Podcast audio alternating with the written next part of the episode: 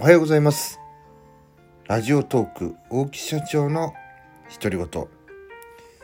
日はですね悲しいんですがあ悲しくしたくないようなねちょっとお話をしていきたいと思います。やっぱしね改めて今未来も大事なんですけども今をですね精一杯楽しく笑って生きなければいけないなというねちょっと出来事が昨日ありまして、私は今38歳なんですけども、えー、高校の同級生の、まあ、女性なんですがね、えー、亡くなりました。えー、肝臓がんでですね、え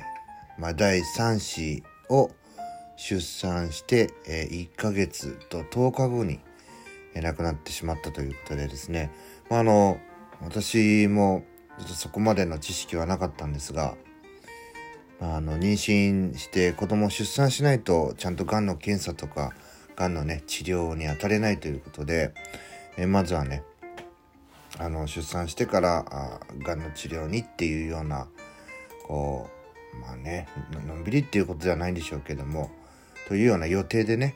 え、治療してたんですけどもあの想像以上にそのがんのね進行が早かったということで、え亡くなってしまってまああの昨日ね、え訃報が届いたということなんですけども、まあ、本当にねあのその子は僕もねあの高校の、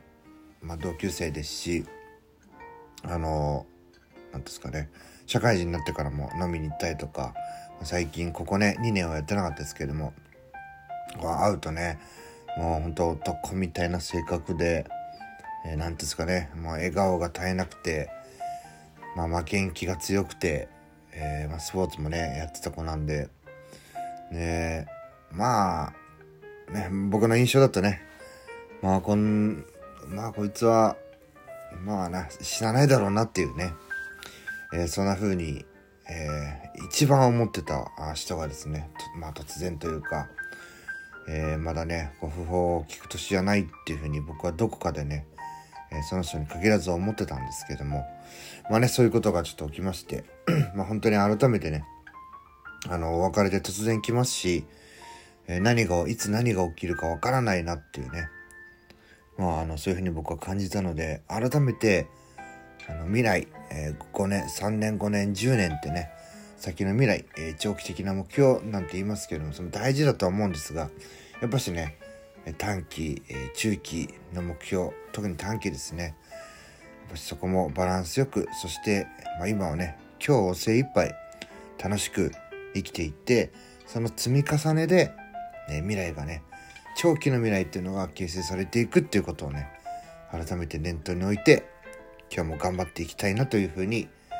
思いました。朝からですね、ちょっと暗い話題かもしれませんが、えー、今日はですね、本当に精一杯今を精一杯生きて、力強く生きて笑顔でね、一日を終えるような、そんなね、えー、ちょっとメッセージというかそういうのをね、皆さんに伝えたいなというふうに思います。最後まで聞いていただきありがとうございます。